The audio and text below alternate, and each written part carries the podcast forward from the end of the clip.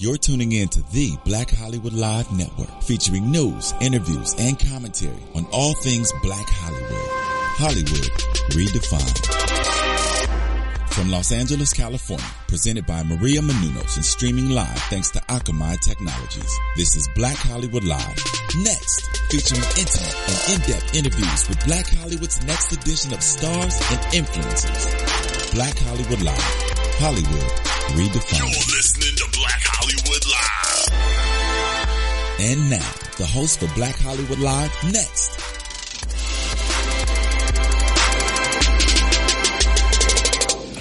Welcome, welcome, welcome to Black Hollywood Live's Next, where we keep you posted on what is hot and new in Black Hollywood. I'm your host, Eboni K. Williams, your resident legal scholar, joined by Miss Jessica King, producer at Dish Nation, and our comedic extraordinaire, Mr. Nick Purdue. What's up?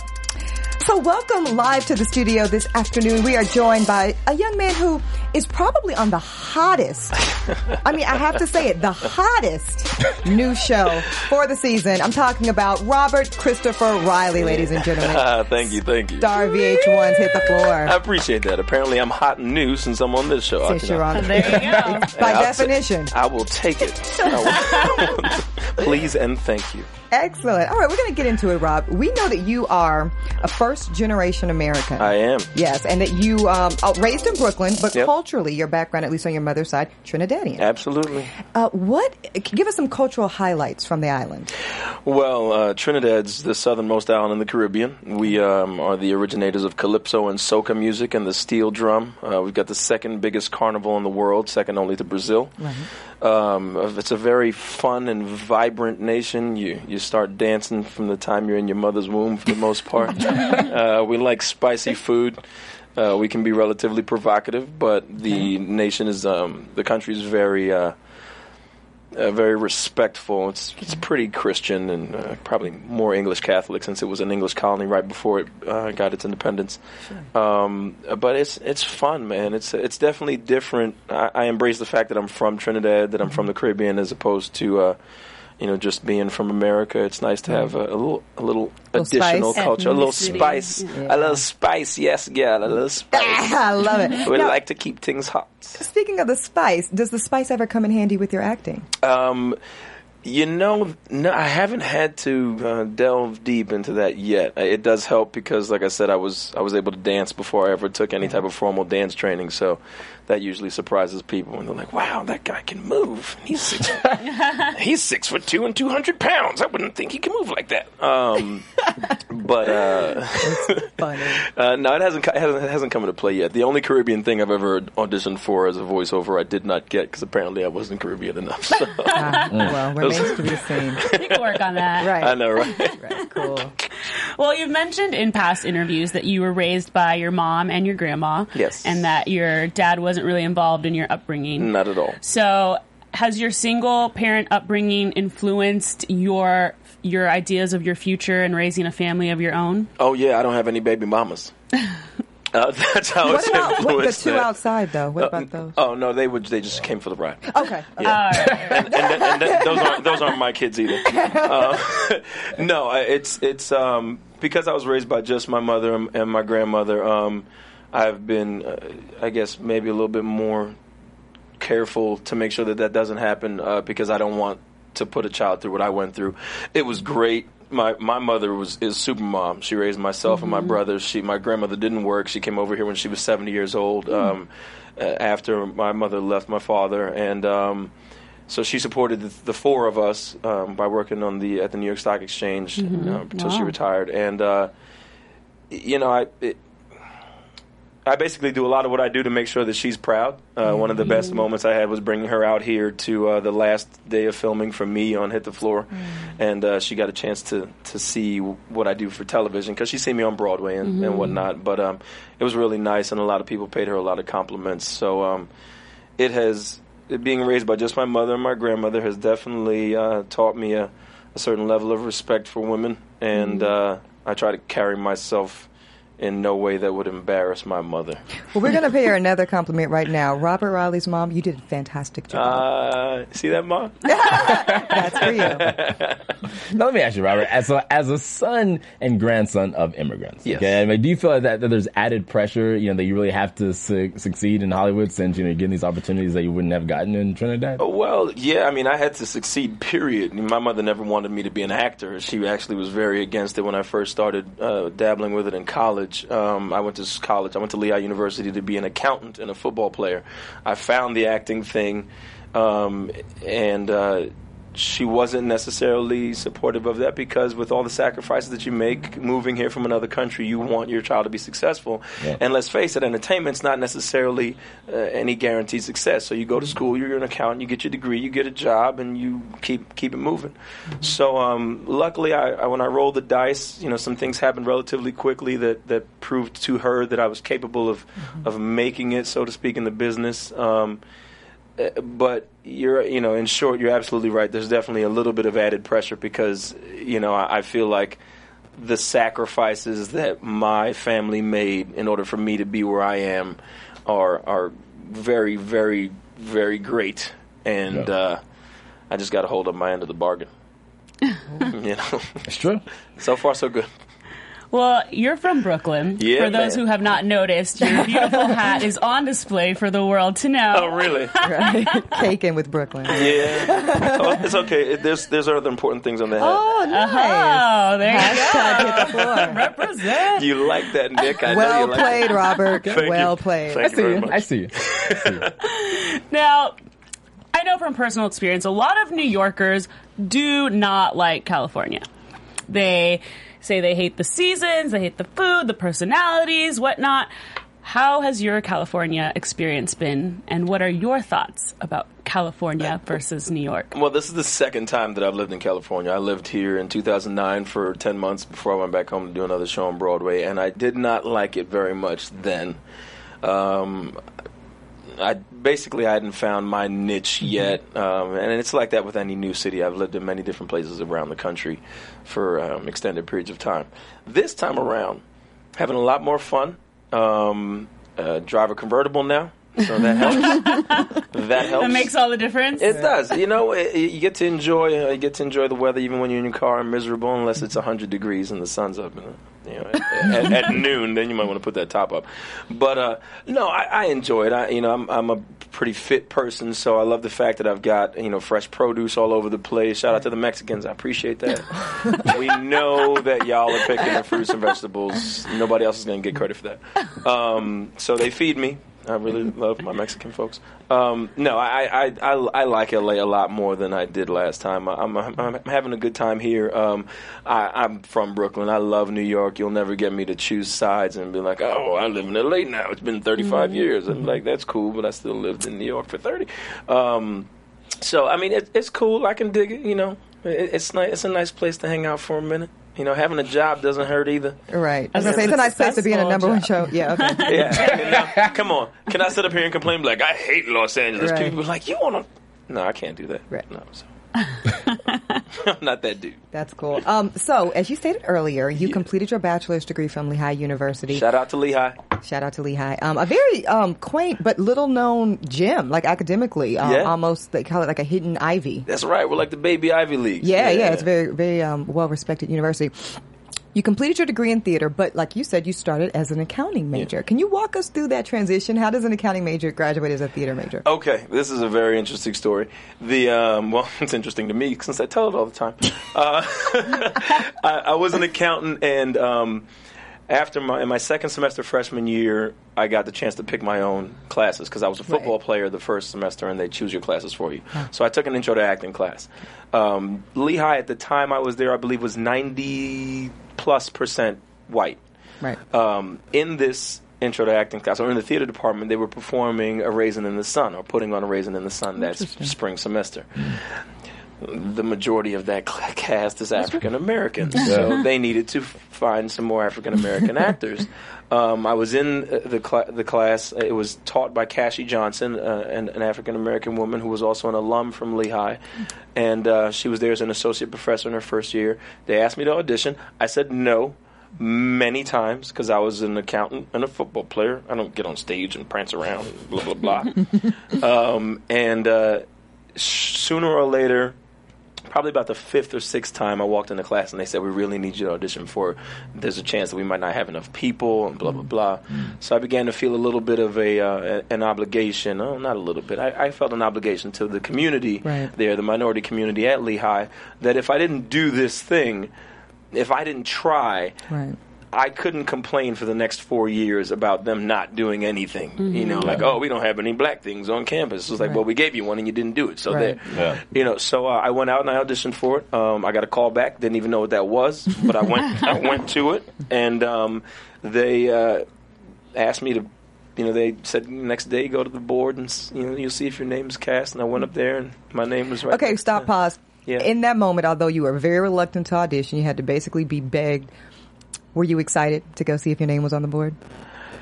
I would- I think I might have been more worried. I'll be honest with you. Th- Like I, I've never been asked that question, but thinking back to that moment, that w- there was never a point like I've. I've auditioned for. I mean, I, like, I've, obviously at this point, I've auditioned for things. I've tried out for teams. I've, Right. I've, you know, take, taken tests for specialized schools, and I'm always like, yeah, you know, I got to go Yeah. take. Let me see where I'm at. Boom, my mm-hmm. name. I got that. Mm, but this time, I was just kind of like, man, my name. Uh, if my name is on this board, this is. This is the beginning of so I go up there, and sure enough, I, I look on the board, and my name's right there, and I'm like, all right, well, I'm in the show. Okay, obviously, I like making people laugh, so I can do that. And then it said Walter Lee, and for those of you Wow. who don't know, The Walter lead. Lee is the, The lead. male character in the show. And I promptly went into Cassie's office, and I said, I think you guys have made a great mistake. I really appreciate it, but Right. I am not going to be able to do this. I was 18 years old. Walter Lee's like 35. He has a child. He's going through all these things. I'm like, I don't even know what I want to do tomorrow. Like, how am I supposed to be? th- Yeah. But uh, Cassie took me under her wing and said, "Don't worry about it. You're more talented than you could ever imagine. I'll, I'll have you back. I'm in the show with you." She was playing Mama, um, and uh, and she sure did. And and um, if it wasn't for her, I probably well. Not probably. If it wasn't for her, I wouldn't be doing what I'm doing right Wow. now. Wow. So, Shout out to Cammy. yeah, I got, I got, I got lucky, Cassie Johnson. You know, All right, Cassie. you know. Awesome. awesome. Well, while you're at Lehigh, you created a mascot. Tell us the story. I'm dying to hear it. Wave Man. Um, all right. Well, I, I, I'm big on school spirit. I love sports. I love uh, home field advantage, and um, Lehigh is a very i- is a very white collar school. Um, very most of the families there are of, of affluent backgrounds, um, which tend to be relatively reserved at sporting events. It's wine and cheese crowds, as they call them. Wine and cheese, girl. wine That's and what they cheese. call Well, let me Golf tell clap you. for a Texas. Yeah, Yes, exactly. uh, Good job, good job. So I, uh, so I, my sophomore year, once I stopped playing football, I was working in the sports marketing department. They said, "Hey, Rob, do you, you know, we need somebody else to be the mascot. Would you like?" Be in our mascot uniform, and I was like, "Okay." I always wanted to do that. I thought those guys were fun. So, um, we were the Mountain Hawks, and th- that bird doesn't even exist, but it doesn't matter. so, I'm like in this brown bird costume with like a golden beak, and I'm things are hilarious. I'm having a blast, but I split time with this other guy um, this other guy was a little bit more rambunctious than I was, and one day he went down. We went down to Princeton, and we went down to Princeton, and him and the Princeton Tiger got into an altercation. Oh. and uh, so the two mascots come to fisticuffs.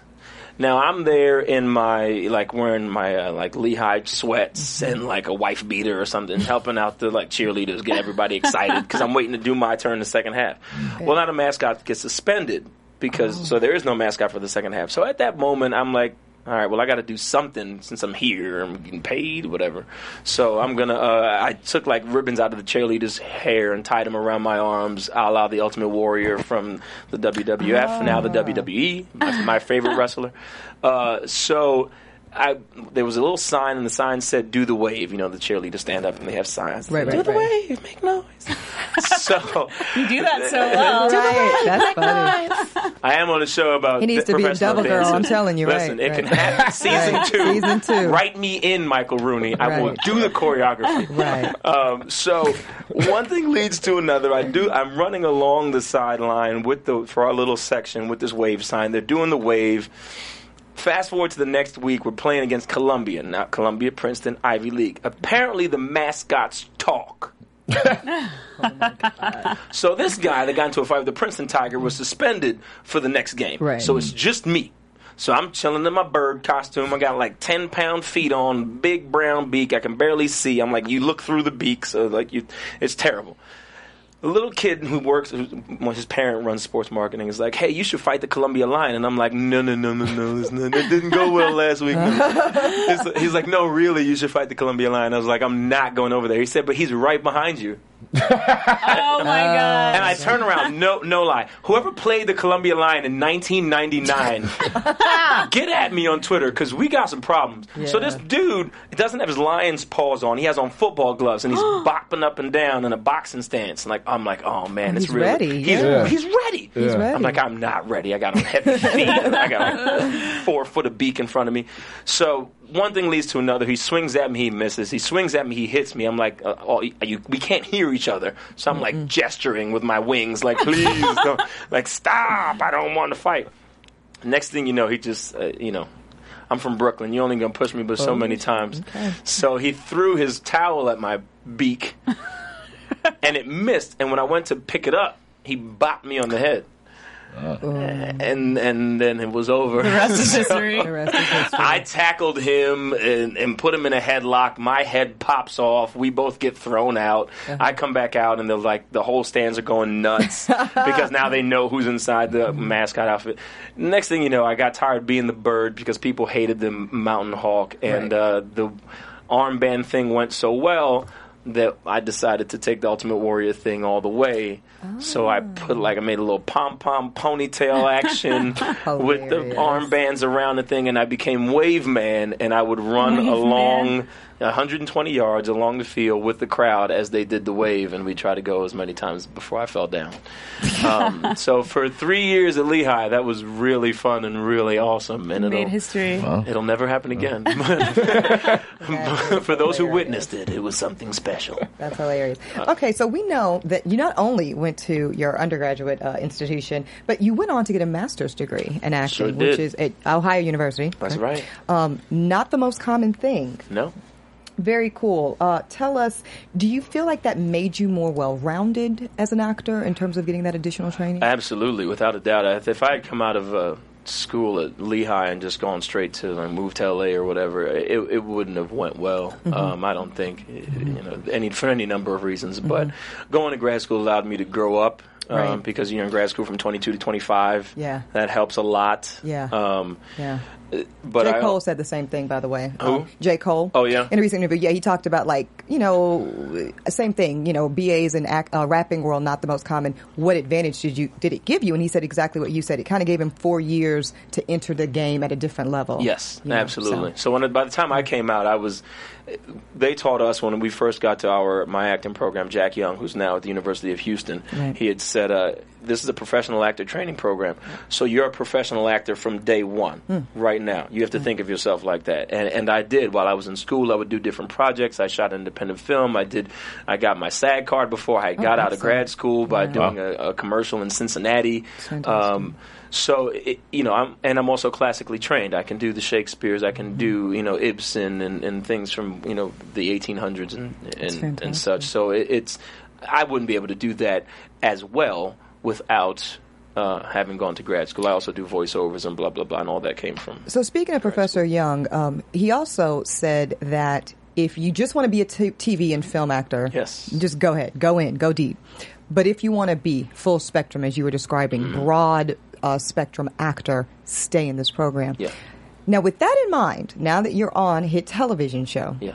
episodic, could you do Terrence the way you do Terrence without the training you got at Ohio University? Absolutely not. Got it. No Okay. way. So- no, yeah, no. He he he um what he said was if you after my first semester he said if you want to work in film and television you have everything you need to go right now. Right. If you want a career in acting, mm-hmm. a career in the theater. I need you to give me two more years. Right. And I said, okay, fine. That's what I want. I want to be able to do everything. Mm. Right. So I stuck around and, and I did that. And I came out and I got my, my first gigs were in regional theater. I was doing August Wilson. And then mm-hmm. my first big job was on Broadway and, you know, understudying in, in Cat on a Hot Tin Roof. And mm-hmm. I had a lot of my Broadway success way before any of this ever happened, before Right. I did Born Legacy, before, you know, For Better or Worse and all these other TV shows and now hit the floor. Right. So, uh, I mean, they make fun of me for a lot of things on Hit the Floor, even mm-hmm. like in, in episode five when I unveiled the Elena's restaurant, Uh-huh. McKinley and Jonathan would not stop making fun of the way I took the curtain off of the thing.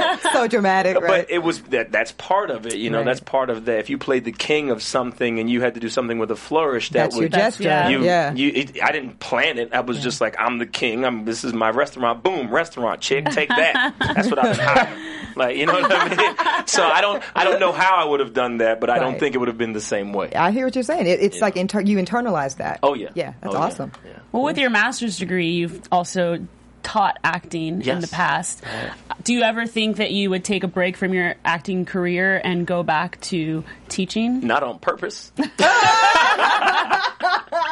That was so real. no, you know, no. I mean, I, I, I love teaching. I love I love working with children. I love working with any. I love teaching acting. Period. Like if we were to do an acting workshop, it would undoubtedly go longer than you plan because I'm going to find other things to work on and try to mm-hmm. tweak this and tweak that. Mm. Um, I love it. It's something that I would like to do. Maybe once things slow down, like mm-hmm. if I end up being out here forever, then you know maybe take a, a some type of residency at UCLA or USC and, and teach a workshop there, a master class, or you know, maybe one, have one class that I have to deal with. But it, it- you know, I'm I'm uh, I'm in it right now. I've I've gotten the success as a performer as Yeah. since I've left grad school.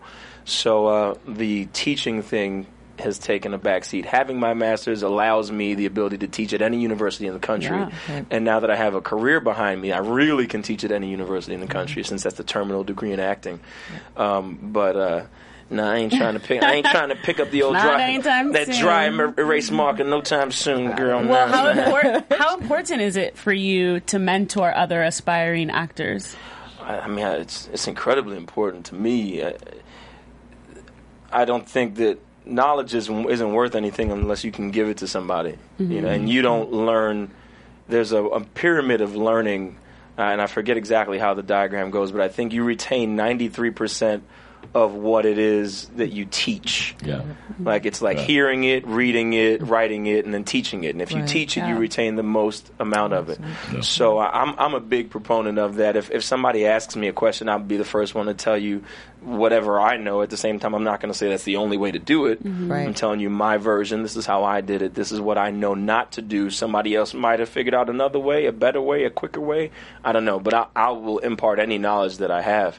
Um, so no, it's it's it's vastly important whether they're you know somebody in like junior high school or, or some elementary school kid that's like I want to be an actor and I'm like well you need to learn how to talk. Like we need things like things like that you know what I mean? So First things first. yeah first things first. Pronounce your consonants. Um, but uh, yeah no I, I, I love it. Uh, whether it's teaching acting or just mentoring period it's Cool. I wouldn't be where I am if I didn't have people do that for me so Yeah. you know Now, also before you really got in, into acting, you were doing real estate and you were Mm-hmm. doing sales, right? And you were squeezing in auditions and, and Mm-hmm. lunch breaks and everything. So your hustle was, you know, on a max ten. yes Right. hustle was on tilt yeah. so, so what is your message for, for actors who feel they can just kind of skate by on good looks and, and their charm versus not have that hustle that, that you had? good luck. Good luck. It's not going to last forever. Um, you you can be successful in entertainment without being good at anything nowadays. So there is that, um, especially with the advent of reality television and so on and so forth. Yeah. Um, so if you want to do that, that's fine. You're you're entitled to that. There are a lot of people whose careers are built on the way they look, and, and for for many of us, I don't think there's an actor in there who doesn't get their role based on how they look. That how they look doesn't necessarily mean they're smoking hot or whatever. They could be the round pudgy character or the nerdy character or the skinny girl or whatever Yeah. it is. So I mean, you know, more power to you, but at the same time, it's about what stories you want to tell. And mm-hmm. if someone gives you a story that they want to have told and you want to help them tell it, then you better be able to do so. Otherwise, people are inevitably going to stop giving you that responsibility. That's what James, uh, you know, uh, James LaRosa and and all of the folks that wrote our show did. As far as I was concerned, they entrusted me with a story that they wrote and my ability to tell it to other people. Yeah. So I said, okay, well, I have the tools to do this. I'm going to do it to the best of my ability. Thankfully, you know, we're going to get a chance to do that for a second season. So apparently, it's going well. A lot of people like the way we tell these stories and the stories themselves.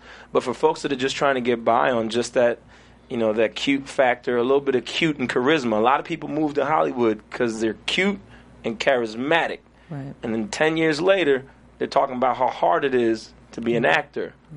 Well, what did you do that gave you any idea or any thought that you could do this? No. Aside from going, oh, that looks like fun. And or I kind of look like that person, Right. No. or I make people laugh in school. Like there's, it's more. There's more to it than that. Mm-hmm. you know? Right. So, you know, hey, more power to you, but we'll see. That makes perfect sense to me. Um, We'll so, with the plethora of formal training that you came to LA with, Yes. you um, going back to finishing your um, graduate degree, you one of your first big roles, the coveted role of understudy to Terrence Howard Yes. in Cat on a Hot Tin Roof. Oh yeah. That opportunity, I know, probably was just amazing, and it afforded you um, the space to work with the great James Earl Jones. Oh, Give us, I'm sure, I'm sure he just dropped a wisdom like every day, like. But what's like one of the best nuggets that he gave you? you know, I don't know. I I can't say he gave me a nugget of wisdom that I can encapsulate in like some awesome soundbite. Okay. But I will say that Damn it! No, I'm just kidding. I know. I know. I I'm just kidding. I usually have sound bites in my pocket, like James said. Um, no, I, you know, I was very flattered by the fact that before we had ever, because I was the understudy, and before I'd ever performed the role or he had ever rehearsed anything with me, he, he said that he was looking forward to seeing me perform Hmm. as Brick. Um, I was I played a servant in the house. This is the nugget he gave me without giving without telling me anything. How about that? Okay. I was a servant in the house. All of the understudies we filmed uh, filled out the servant cast. This is Cat on a Hot Tin Roof. The family is very wealthy. It's typically a white family, and they have black servants. So we filled out the house with the servants when we were understudies, as opposed to just hanging out and waiting for you, waiting to get a call. I played a servant named Brighty, and I brought in the birthday cake for uh, Big Daddy. In the second act, it's Big Daddy's birthday. That's why they're all there in the first place. So everybody comes in the Brick and Maggie's bedroom, and he brings in a big birthday cake. Second week of rehearsal, James Earl Jones is sitting there, and he goes, uh, he goes Rob. I was like, okay. He goes, um, what's your character's name? I said, Brighty. And Brighty, he goes, okay, good, good. I just, you know, I think Big Big Daddy's a man of the earth. I feel like he would, you know, he knows all of the people that work in his house. So I just wanted to know your character's Ah. name. I said, okay, great. From that day forward, every rehearsal, every performance, when I walked in with that birthday cake and I sat it down in front of him, he would go, Brighty. no one would hear it. Mm-hmm. You could, we were mic'd. No one could hear him say that. But the fact that he did that mm-hmm. Yeah. showed how intricately invested in mm-hmm. this performance that he was. This is not a line. This is not a response to someone's line. This is when everything else is going around in the show. This man is saluting his servant that brought out his birthday cake, who he's known for X amount of years because he hired him and they've been through this and blah, blah, blah, blah, blah. Yeah. Brighty. So you couple that with the fact that this 77 year old man was the first person off book mm-hmm. out of everybody. Mm-hmm. Mm-hmm. I was second. He was, he was the first person off book. You, you, those are the things that I picked up. That that mm. work ethic that a lot of people say, you know, theater actors have this incredible work ethic. Well, he's one of them, and he does. So if I can be him when I'm mm-hmm. 77, turn up. You know, I'll Turn take up. I'll take that. Turn up for James Earl, absolutely. For real. For real, yeah. Well, after Cat on a Hot Tin Roof, you went on to play Dave Robinson Yeah. in Lombardi, also on Broadway. Your character was the first black linebacker in the NFL. Yes. How do you prepare for a role with such historical significance? Well, um, the fact that Dave Robinson was the first, he was the first black middle linebacker, which is like the captain of the uh, defense. And much like, unfortunately, well, not so much in the last five years, but previously, the stereotype was that black qu- quarterbacks were not as bright as their white counterparts. So, and it was the same school of thought for the linebacker, the person who's going to be running everything. So uh, Dave Robinson was a very intelligent guy. Came from Penn State, and um, it- what was more important about that was the fact that this man, Vince Lombardi, this white man in the late 50s and 60s, was so progressive that he didn't care what anybody thought about anything. He didn't care about the color of your skin. He didn't care about any of that. He just wanted to win. And part of that came from him being, um, you know, treated poorly as a dark skinned Italian growing up in Brooklyn and blah, blah, blah. But um, it, it, there was a lot of reverence surrounding uh, Lombardi and every aspect of that because football's got that pageantry in, in, in America. And, um, and the fact that this man basically made the, the Super Bowl trophy is named after Vince Lombardi. Lombardi, yeah. That's really all you need to know. They could have named it after a lot of other people, Yeah. but Yeah. they named it after him. So you know, it was it was great to be a part of. That's one of the best experiences of my life. The Green Bay Packers organization embraced us. Uh, the Packers fans embraced us. They would fly in from Wisconsin to come see wow. the show. It was the Wow. longest running show on, on Broadway um, from the previous season that wasn't a musical. At, at one point, uh, you know, I was a part of it for a year. Dan Lauria is now on Sullivan and Son. Um, uh, uh, Chris Sully Sullivan is still on Broadway. Um, I don't know what show he's in right now. He was in Chicago for a while. Bill Dawes is a comedian. Uh, Judith Light won two Tonys after being nominated for a t- like. I was surrounded by some folks Yeah. some folks. Seriously. So uh, I, I've been I've been fortunate in my career, and that that experience is no exception at all. Yeah. Gotcha. So now before Robinson, right? You know, people like like you said, people really felt that that you know black people or black athletes weren't smart enough, you know, to, to play these these lead leading roles, you know, especially on the uh, field. And so you had Doug Williams who shattered that stereotype of being the the first quarterback to win the Super Bowl, right? So you know. Yet there's still a lot of stereotypes, but like, how do you, how do you feel about that? You know, now especially say after the past five five years, so how do you feel that that has changed, especially in the uh, sports industry? I think it's changing. I think it's changing a little bit more rapidly than it has in the past.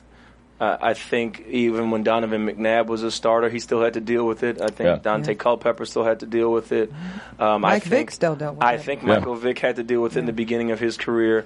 I think that what's happening now is that the the talent and the success is so great that it would do you no good to try to say that that person is not intelligent because they technically have to be intelligent in order to utilize their talent to gain that success. Yeah. So that's what's happening. You, you, you, you get RG3 that comes in, and yeah, they're putting up, and Cam Newton, and they're Cam putting Newton. up monster numbers in mm-hmm. college. Yeah. But they come in and they win immediately, mm-hmm. and they make people look silly.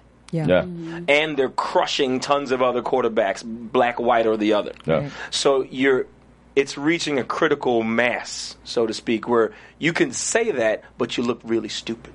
And do you Yeah. think, to, in that same vein, Rob, do you think that that's the same kind of formula that'll have to be utilized to change uh, black progress off the field in Oh. terms of coaching and uh, general managers and things of that nature? The Mike Tomlinsons, people like that that are, you know, they're winning super, you know, Super Bowls. So at some point, um, or at least getting to the Super Bowl, is that the same kind of formula? I think that's going. I think it's uh, yes, it has to follow the same formula. I think that is uh, that pro- that process is much more retarded, as in late. Slow, yes. Than the uh, you know not not retarded but retarded Yeah, literally. um, yeah.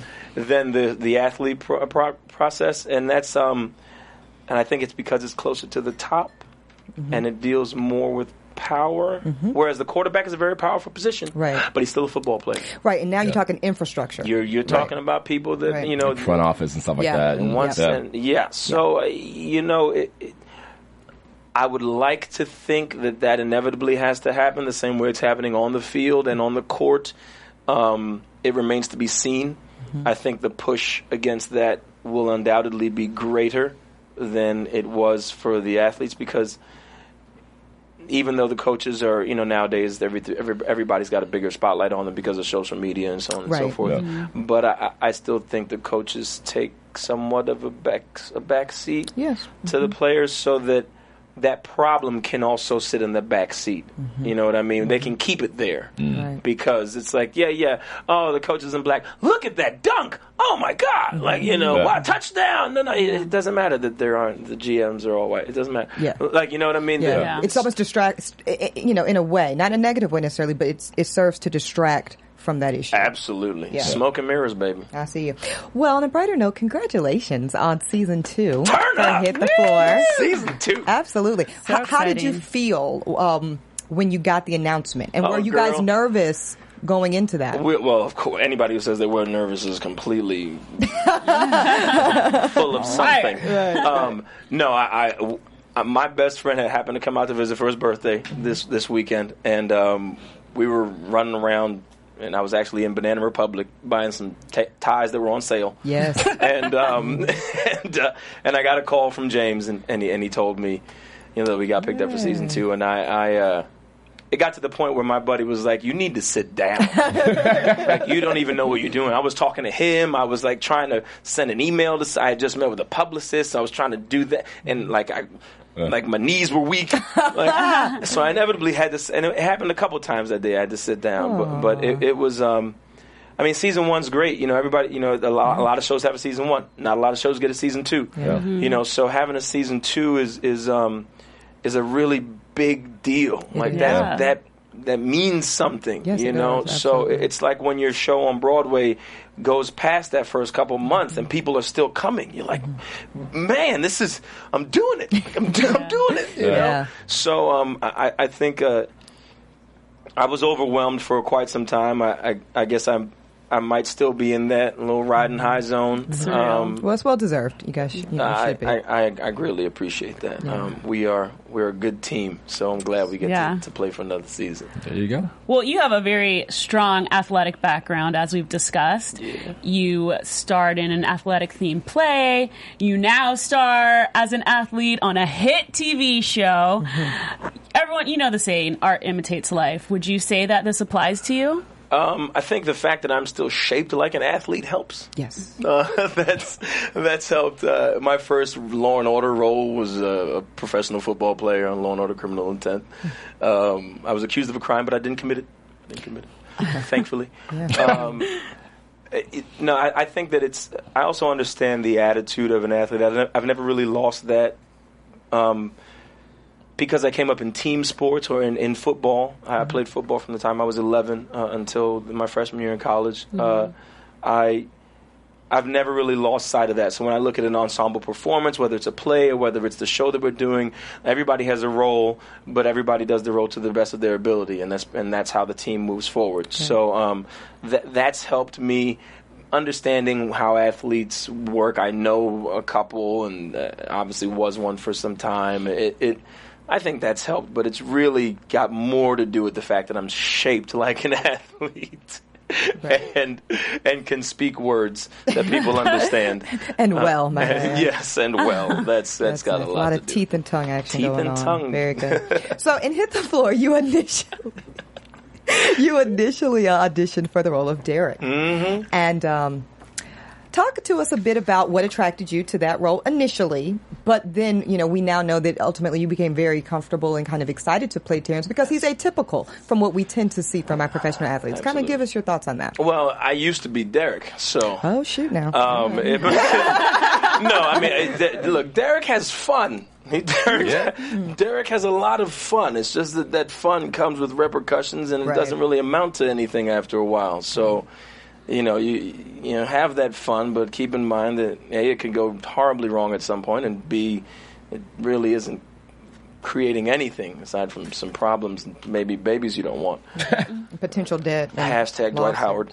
Um, Right, quick, right? Come That on baby's now. racked up so quick. for real, Anyways, get it together, son. That's why you left Um, LA. That's exactly. Hey, listen, he's in Texas. No state income tax. There you go. Need that money. um, no, it- it's it's a. I, I think Derek was Derek was a fun role, and and I I hadn't read the entire pilot when I uh, auditioned for Derek, and the, the scenes were the. Where he bumps into her in the parking lot. it's like cold, cute. cold shower for me then. Blah, blah, blah. Six, six time. so Um, silly. so I, I, I enjoyed that. It would have been fun. It, it was you know, I was looking forward to it. But but I was actually in Atlanta shooting Single Ladies when I auditioned for Derek, and uh, then I flew back to Los Angeles, and they called me in for Terrence, and I read Terrence, and I was just like, it, in the pilot, there wasn't a big difference between the two of them. There was the guy, who the new guy, and then the guy who's been there, and the guy who doesn't have a girl, and the guy that does, and you know, so um, it- it was at first it was like, all right, cool. I'm playing the other guy. No big deal. I'll Right. take that. But as the um, scripts started to come out, and as uh, you know, we started to hear a little bit about what might be going on for the season, it, it became apparent to me that you know I was playing the Anti Derek. the adult. Kind of. I was I was playing the grown up, and Yeah. then there was you know the the perpetual boy, which is basically what you know a lot of unfortunately a lot of young men are, uh, especially athletes in their twenties, because you know you got you get a whole bunch of money when you're really young and Mm-hmm. nobody to tell you any anything else to do. You know, if you're not playing sports, you're hanging out for the most part. Mm-hmm. So um, I, I'm I'm a big big proponent uh, or big supporter of the fact that of highlighting the fact that athletes do good things, that all athletes aren't terrible people, that that especially because the majority of professional athletes that are in the spotlight are black men. Yes. Yeah. So I take it personally when the stereotype is that they're going to jail and that they're making it rain and that they got baby mamas and that they, you know, so on and Some so of them on. are abusive. Um, and that they're abusive and all these other things. So it, it's the fact that, and who knows where Terrence is going in season two? I don't know, but I don't think I think once you turn your back on that crazy stuff, you can't really look at it the same way as Right. like you know. Um, so I was really proud of the fact that Terrence had his girlfriend, and he, you know, he he was obviously, or at least uh, apparently, faithful to her, and um, was focused on things that mattered, starting businesses, Right. um, you know, building towards the future, trying to win championships, things that are important, and uh, you know, I, I, as I've said before, I said this in, in AfterBuzz you, you'll, you're more likely to hear about an athlete's, you know, getting in a domestic violence altercation or or making it rain in a strip club or or anything like that eh, than you are to hear that Kevin Durant took a million dollars out of his charity and donated it to the victims of the uh, Yeah. tornado in Oklahoma City. Yeah. So it, it's.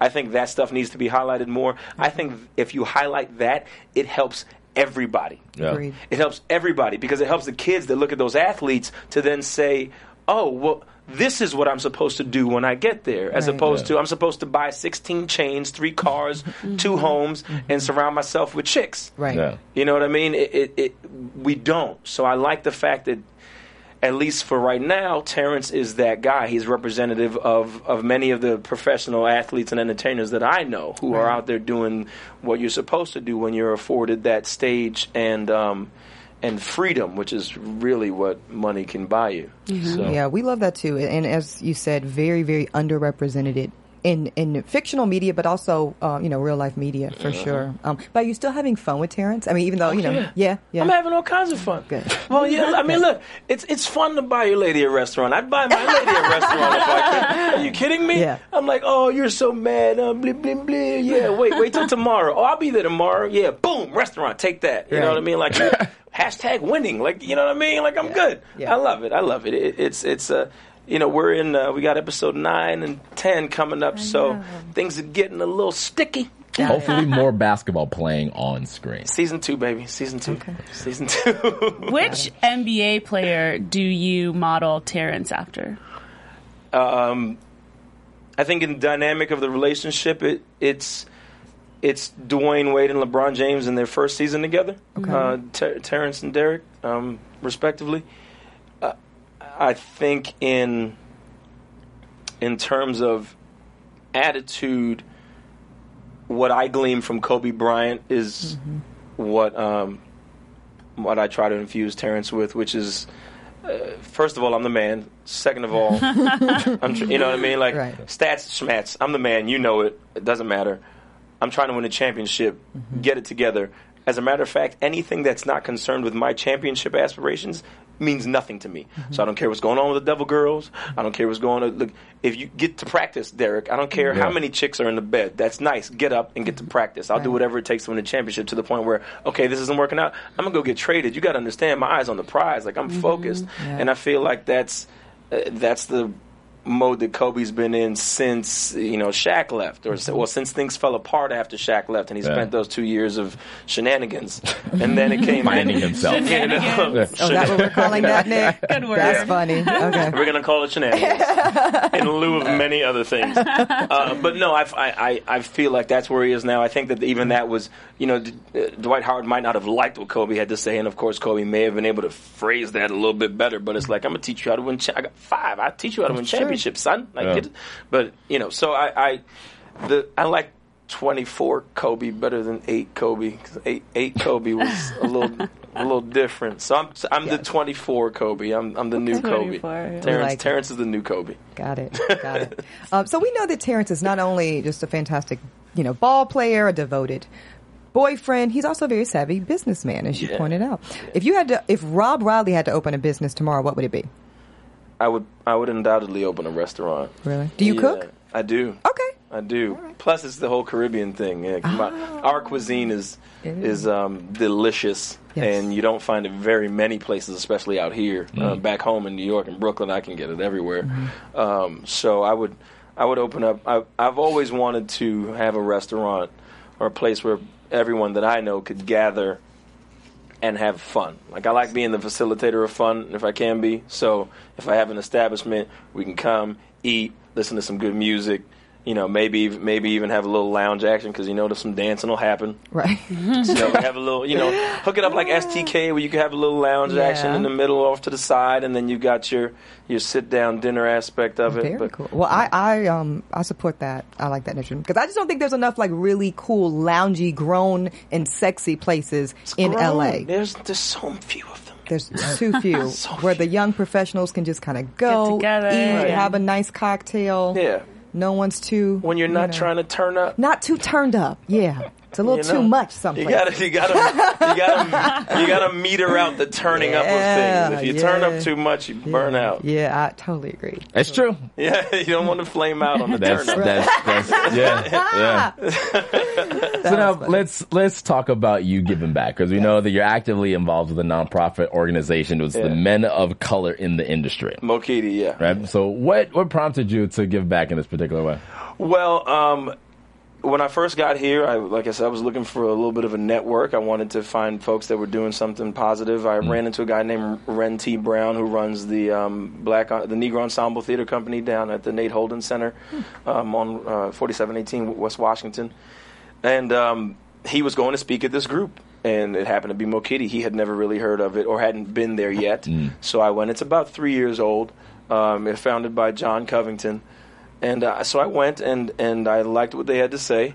And the the thing I took the most note of was that they went to MLK Elementary Yeah. and um, and mentored the kids. And they go every Friday um, for an hour, uh, every Friday of the year, and mentor these young men, 25 to 30, um, third, fourth, and fifth graders, to uh, just show them positive role models of, of you know men of color that Yeah. are doing things. And we're not all actors. Some of us are writers and, and musicians and, Good. and entertainment lawyers and Good. you know all aspects of the entertainment industry. It's Yeah. literally men of color in the industry. But we're going back and giving back to kids that look like us. You know, and um, it's something that I've done in any theater I've ever been to, every city that I've made a stop in, I've done that. I've I've been in the theater. I'll go to the education department and be like, whatever it is is going on while I'm here, let me know. And if you think I can help, then I'll go do it. Whether it's been in Cincinnati or in Connecticut or in Texas or in Portland or wherever it is, I, I, I've done that.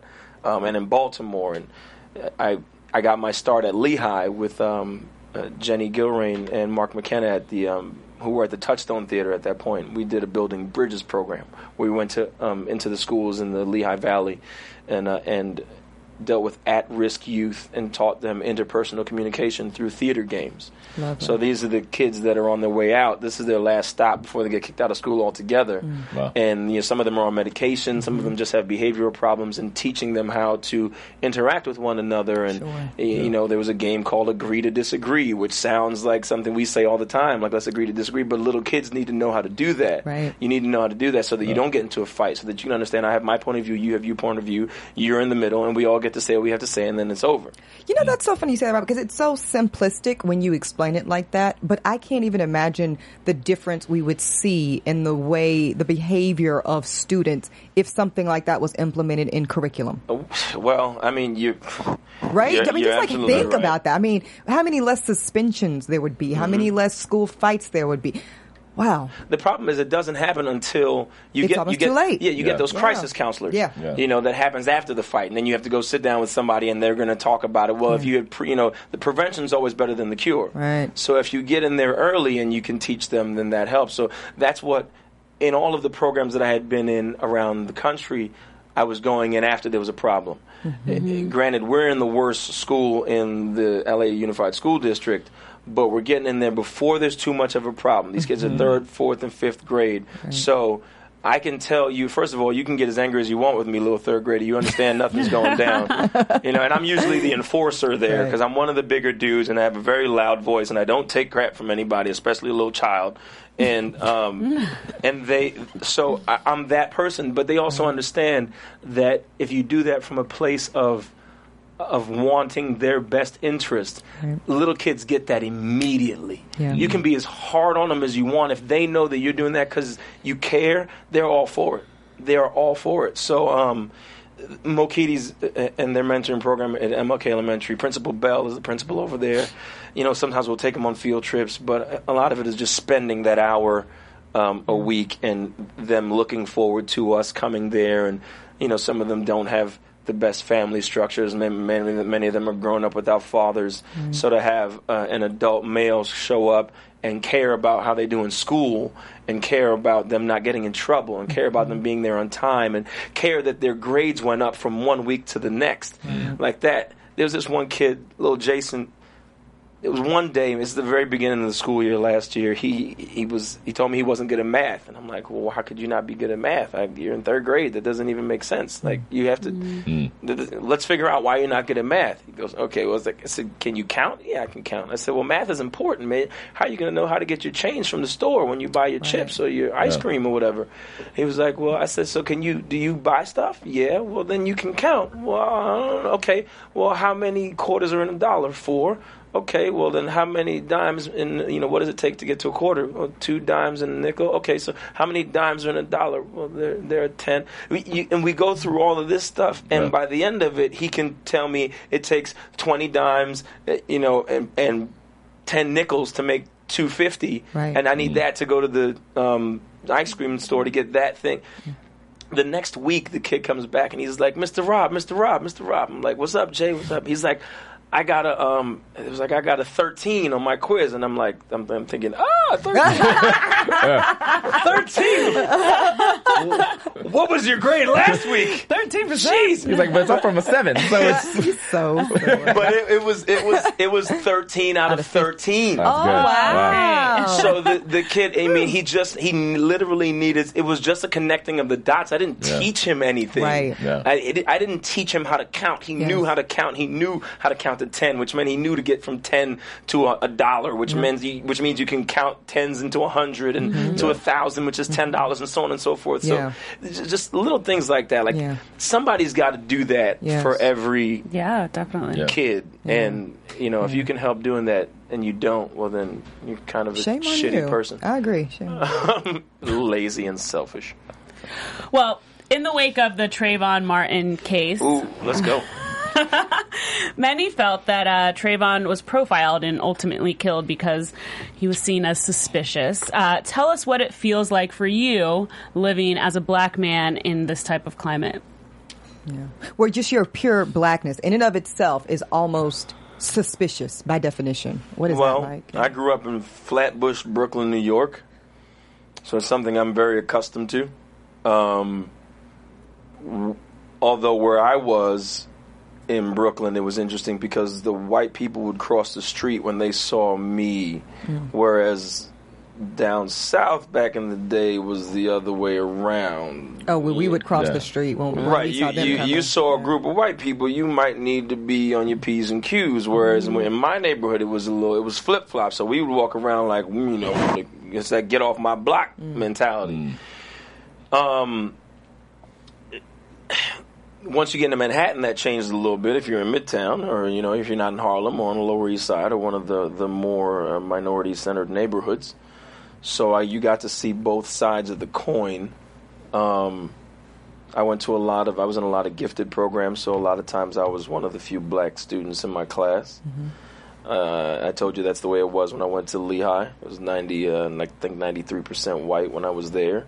I actually wrote a play with Cassie Johnson at Lehigh as a result of a racial incident on campus there, which brought to light in 2001 that there was still vehement racism existing among educated young adults. Can you just give us just a, a tiny bit? We, I know we don't have a ton of time. Well, what happened was uh, there weren't a lot of black fraternities on campus, as can be expected, because it's predominantly white. A couple of black fraternities, one in particular, had just come back, Kappa, Ca- Kappa Alpha Psi Psi. Shout out to the Fraternity Nupes. Incorporated. Yes. Nupes. um, and uh, they had a, a, a little bit of a presence on campus. There was a big event where all the fraternities and sororities got together, as you can imagine, in a big uh, arena with all of the fraternities and this one black fraternity there and sororities. It's really easy to spot who's who. Right. There was a black guy talking to a white girl.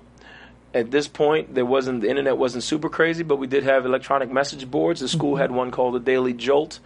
Um, people took to that message board to to voice their displeasure with seeing this black student talk to this uh, this black man talk to this white woman, and um, it got ugly really fast, uh, and it got as old school as um, people writing "All niggers must die." Uh, so we wrote a play uh, in response to that. A lot of people were up in arms. You know, you know, people thought about fighting and marching and blah blah blah. And what inevitably happened is, uh, as as a suggestion from somebody who was eavesdropping on a conversation of mine. I went to Cassie. She had a one woman a slot for a one woman show at the theater. We did a two handed show to, in, to get in, instead of that called Untold Truths, and the subtitle was Why We Always Sit Together. And as you notice, when you go to if you Yes, go we to a self-segregate. large- Yeah, yeah, it's, yeah. it's a so every every every culture does it. Sometimes it happens, and you know the athletes sit here and blah blah blah, whatever Mm-hmm. it is. So, um, I I say all that to say that I uh, I know in my mind what happened with uh, the Trayvon Martin case. I could see how he could have even been somewhat culpable because you don't like being profiled. I would I would have been upset as a 17 year old if somebody was profiling me, and I might not have been the nicest person in the world. I don't think in any way, shape, or form that he deserved to die. Right. I think that um, it's very easy to bang your head against the concrete and make it look like somebody else did it, especially if your life is on the line. Um, I think that the prosecution lost the case because an overwhelming majority of decision makers in America still have old ideals. Um, I think that the general population is moving in the right direction, and I will call it the right direction without any equivocation, uh, towards equality and peace and harmony. Um, but there are still people that are in very powerful positions that um, make it difficult for this shift to happen as quickly and fully as we would like to. So until those people die, right. which is inevitably what will probably have to happen. The old guard will have to go away, and then there will be less people that have been taught that in the new guard, and then progressively less and progressively less. So basically, just kind of breed out the hate. We that is I mean, that's essentially- that's the only thing I think I can hope for because you can only teach but so much. Mm-hmm. They say a man's teacher arrives precisely at the moment at which he is ready to learn. So you can talk to somebody till you're blue in the face. Hmm. Right. If they're not willing to listen Yeah. or ready to learn, it doesn't matter. Yeah. So if I'm racist you could you can tell me all the facts that would mean that I shouldn't be racist. If I want to be racist, mm-hmm. I'm going to be Racist, racist. yeah. Right. And same thing with homophobic. Right. Same thing with sexist. You can get all the facts in the world that make you look ridiculous. Right. Yeah. If you're not ready to turn the page, mm-hmm. then you're not. And some of those people are holding on to ideals where they feel like their whole world would crumble if Yeah. they were to give those up. Yeah. You know, Yeah. if your whole life is based in the church, and then somebody tells you that what the church said is not necessarily correct, you might be like, "Well, I I can't give that up because I need to hold on. Like this is the church is all I know." Shakes your Yeah. foundation. Yeah. Exactly. And, and who wants a shaky foundation? Yeah. So Well, that is fantastic. Um, that's a fantastic response. I think it um, says a lot. It's a lot of layers in there, and uh, I agree with you that when people just are intrinsically uh, feeling that people are devalued, which is what I think a lot of what's going on with this whole notion of blackness equating to be suspicion. It, it's just a devaluing um, of of life for a particular segment of people, particularly black men. And uh, Nick, if you want to speak to this, please do. I, I agree with you. I don't know how to decode that, so to speak. You know, how how do you Nick? deprogram that type of ridiculous, unfounded thinking. Because, like you said, we can have all the conversations about how ridiculous, how unwarranted, how unfounded, how factually you have nothing to support it.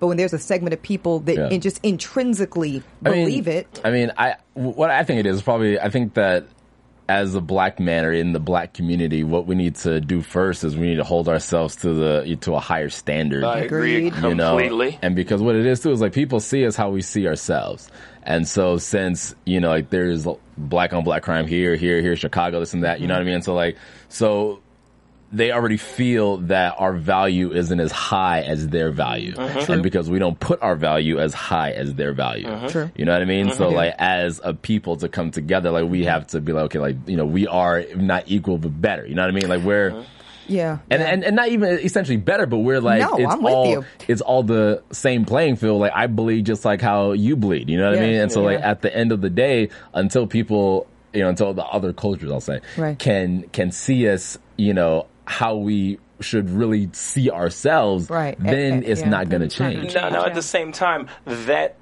that um, perception is has been systematically implemented, so that it's been bred from one generation to the next Right. from Yeah. a long time ago. Yeah. That eh, that the value isn't there. Yeah. So um, the way I bust that stereotype is by opening my mouth, because you can say whatever you want. I'm from Flatbush, Brooklyn. I am black. I am Caribbean. Mm-hmm. I was raised in a single parent household. I there I kicked crack vials off of a courtyard with a, and shot basketballs at a milk crate that was nailed up that was tacked to a boarded up window when I was a kid. Mm-hmm. Like I, I, I took public transportation to school. Like I, I went to public schools. I, I've got a degree from Lehigh University. I've got a master's of fine arts in acting from Ohio University. I've been classically trained. I've been on Broadway twice. I've been off Broadway. Uh, Like you can say whatever you want, but when you look at the little me on the street, you have to acknowledge that I'm the, the big me came from that little you me. You can never discredit your experience. Absolutely and, not. And, and and I love that, and I think that you're right. The more all of us share our stories, perhaps that's that's a small beginning of people just starting to get a context. Because I feel like as Black people, often we're seen out of context. Well, we are, and we also, as men, there's this hyper masculinity that is. I mean, I don't know. I I was born in 1980. I don't know how it was in the 70s. I know in the 80s it was, uh, you know, everything was a little weird. And then in the 90s we had, you know, uh, we had hip- rap, rap hip hop really exploded and kind of Yeah. took hold, and it was everything was gangster. But now it's like it's all about. You know the uh, making it rain and, just and really blah blah blah and yeah. shenanigans. I- It's if we were to understand that that is entertainment. It's like when I was a little kid, my grandmother used to tell me that the people that were wrestling on the television, though that's make believe. Yeah. If Yeah. you did that to your brother, he's gonna die. Like Right. you're gonna hurt your brother. You guys Right. can't do that. That's not real. But see, the problem though, Rob, is that so too few black children have someone to distinguish that for them. Exactly. And put that, cause Yeah. I can listen as an educated, you know, I have a JD, I practiced law for eight years, all this stuff. I can listen to 2 Chainz ridiculousness All or somebody talking about popping a molly Yeah. and know, oh, that's Ooh, illegal that's so to slip yeah. a narcotic into someone's drink Oh and God. then gang rape them against their force. you don't even but, know. But, but right. But everyone doesn't have that context. And, Yeah. and unfortunately, I it's under my belief um, that the cost is too high. I agree. That we have been irresponsible. I agree. As a community in the way that we distribute that type of music and imagery. And for me, it's time to cut it out. I, I think people what, what what has to happen is the artist has to say Mm-hmm. they have to come out and say I was kidding. But they're not. But some of them aren't kidding. When you got uh, what's your boy? This Instagramming My boy. scissor. I know you, Yeah. you know what I'm talking about. Um, Yeah, who Lil Wayne uh. Wayne, and then um, the other ridiculous one. Yeah, got, um, you got Drake, you all. Drake, doing all it, of you them, know, yeah. yeah, so I don't know. But Take anyways, we'll, we'll be here all day. But maybe we Yeah. can reconvene as the Black Summit Council. Listen, all right. y'all need you need that. BET. Yeah, y'all you do. Need that. Yeah, you do. Seriously. Yeah. For real. Yeah. So, Yes. Moving on. what, what is some real, real quick? Uh, when you asked, when asked, what advice would you give your 20 year old self? You told the story about being in a club and standing on a sofa, you know, popping bottles next to LeBron. Yeah. Right? And so then you thought that that was important and cool. But now, not so cool. Yeah. Right? So how important was going through that type of behavior in getting you to a place of solid maturity and growth, you know, that you have arrived at? I think it was greatly important just because if you haven't lived it, you might still you might be enticed by it, especially when Yeah. you get close to it as a, ce- as a cele- celebrity. I was doing that as a regular dude who just had, had some money and you know knew the guy at the door, so I could get in and all my people, and we'd spend our hard earned money on a bottle of alcohol that was Overly priced. three hundred or four hundred percent markup from the what it's supposed to cost in the store, and, Right. and uh, you know, but you you as as we said before. I was listening. I'm listening to the music like everybody else, so I'm saying to myself that yeah, this is like this is what's important. Like yeah, like all Yeah. I got to do this, and now I made it, and then you know you hustling the next week to try and make that money back Yeah. because you don't waste it. you know you wasted eight hundred dollars in a nightclub on two bottles of alcohol. So Yeah. it, it was it was really important for me. I, I, I wouldn't trade those times for anything because it allows me to just chill now. You Yes. know what I mean? Like so, yeah, I love it. Okay, cool. Well, last we checked, uh, it was easy for you to stay focused on, or easier, I should say, for you to stay focused on a set with such dazzling beauties because you had your own very special, wonderful Yes, lady. yes. Um, how tell us how that's going and how difficult it is to balance. Uh, we all know just it's hard to balance relationship with any professional life. Yes. I can't even imagine what it's like uh, with your particular chosen profession. Tell us about how you do that. Um, it is difficult. It is very difficult. I will not get into too many specifics. Totally fine. but it is uh, it's it's difficult. Um, but you just gotta. I mean, at the end of the day, you just gotta try. You know, you gotta try and hope for the best. Uh, it, it's it's um. I mean, I, I love my job, and I, and I do. I do work with any number, like what, fourteen beautiful women Yes. um, who are scantily clad most of the time. When I see You have a great job. I do. I do. I love, I love my job. I love my job. I love. No, but um, it, it's. Uh, I'm also a professional, so Right. you know, I, I've come from the theater world. I've been a model. Like I've been next to people that are half naked. That you know, we were just changing clothes because we got to get ready to go do this thing. So, it, I, for some people, it can be. Um, a little bit hard to understand how you could be in a bed with somebody that's so attractive and and you know not get your rocks off or not be you know trying to do that for your own personal gratitude but if you're focused on telling the story Right. then you still have to tell the story you know the story doesn't say do what you want to do the story says do what the character wants to do which Right. might not Yeah. be what you want to do Yeah. so um, it, it's it's still easy to stay focused. It would be it would be easy to be focused even if I did not have a girlfriend. Mm-hmm. Um, I do, so that makes it easier for me to not uh, uh, have a wandering eye, so to speak. you know, um, but no, it's the beauty of our show is that everybody is uh, is really tight. We've got a nice. Uh, it's really like a, a tight team. So. Awesome. Um, and, and Nick's been out with us before, so he sees we we uh you know we definitely It's like a family. Like, they're family. really like a family. Yeah. Yeah. Yeah, Yeah. that's probably why you guys will have longevity that some shows don't. From your um, mouth to appreciate. God's ears, Excellent. girl. All right, so now we're gonna have fun. fun time. We're gonna play a game. It's called the crossover. Oh man, I thought it was called Turn Up. That's okay. No, no. Turn up. you are so silly. All right, so you're going to play it with my two co-hosts. Okay. So this is the game. I'm going to give you guys some basketball players, professional and former or current NBA players, Okay. who have also parlayed their on-the-court talent to that of on-screen talent. so it's We, u- to we use that second talent loosely. right. Maybe I should say on-screen appearances. Yeah, okay. there you go. So, Cameos. um, so then it's going to be a race for you guys. Once I say the, the name, You guys have to race to tell me the at least one prominent role and you know film or television show that the person comes from. Okay. All right, production crew, are you ready? Give me some Role music. and the, the TV show. Okay. Yep. hmm All right. Okay. Let's do it. All right, can I get some Jeopardy music, focused. I'm a please? great I'm competitor. focused. So. Yep. Focused. Excellent. First up, Ray Allen. Jesus Shuttlesworth. Yeah, he got Milwaukee he got Bucks. game. Oh, he got, he got Yeah. game. Uh, You, got listen, well, you kind of beat him though. Yeah, you did say the Jesus next character. yeah. Jesus Shuttlesworth. All right, so we got one for Rob. Next up, Michael Jordan. Space Jam, Chicago Bulls. Dang. Get it together. Dang, okay, all right. Rick, so I'm going to take several different answers for this next one because he's done a lot. Okay. Rick Fox. Hit the floor. the game. All right, uh, Jessica kind of edged you out. I man. did. game. I totally did. I mean, I, yeah, that counts too, but it's a race, and Jessica race, won. and I were believe he was So we got also in one. Oz. Sorry. He was. He's been like in everything. It's amazing. Yeah. He's really talented. He's talented. playing jailhouse basketball on Oz. Uh, no, he was in Oz. I remember that. Shout out to Adabu- um, Adabichi. Okay, Kareem Abdul-Jabbar. Oh, um, Oh, uh, uh, Lakers and uh, uh, wasn't it House uh, of what is it? House of Death, Game of Death. Game of Death. Yes, that's the yeah. It's a martial arts film. Yeah, Yeah, he was the anybody giant, giant at the top, Yeah. Bruce Lee. Hey, I have a jacket good. from that movie. That's good. All right. Uh, we got two more. Shaquille O'Neal. Kazam. Yeah, Nick got that. There you go. Easy. I have to get one. Yeah. Yeah, Easy. Nick's on the There you go. board. All There you right, go. all right. Last but not least, Dennis Rodman. There's- there's double, double trouble, double take, double dragon. Almost. Double. No. It's You, you it's can't dragon. say It's something. 20 It's different things. it's you already got it Bulls. wrong. He was on. He was on I'm the still Bulls. He was accepting. on. Double. Carmen Electra. Oh man. Oh Eh, man. you guys all got it wrong. It's Yeah. double team. Double, Double team. I knew it was. I, I should get half for that. All right. First of all, who else was in that movie? Jean-Claude Van Damme. John Claude Van Damme.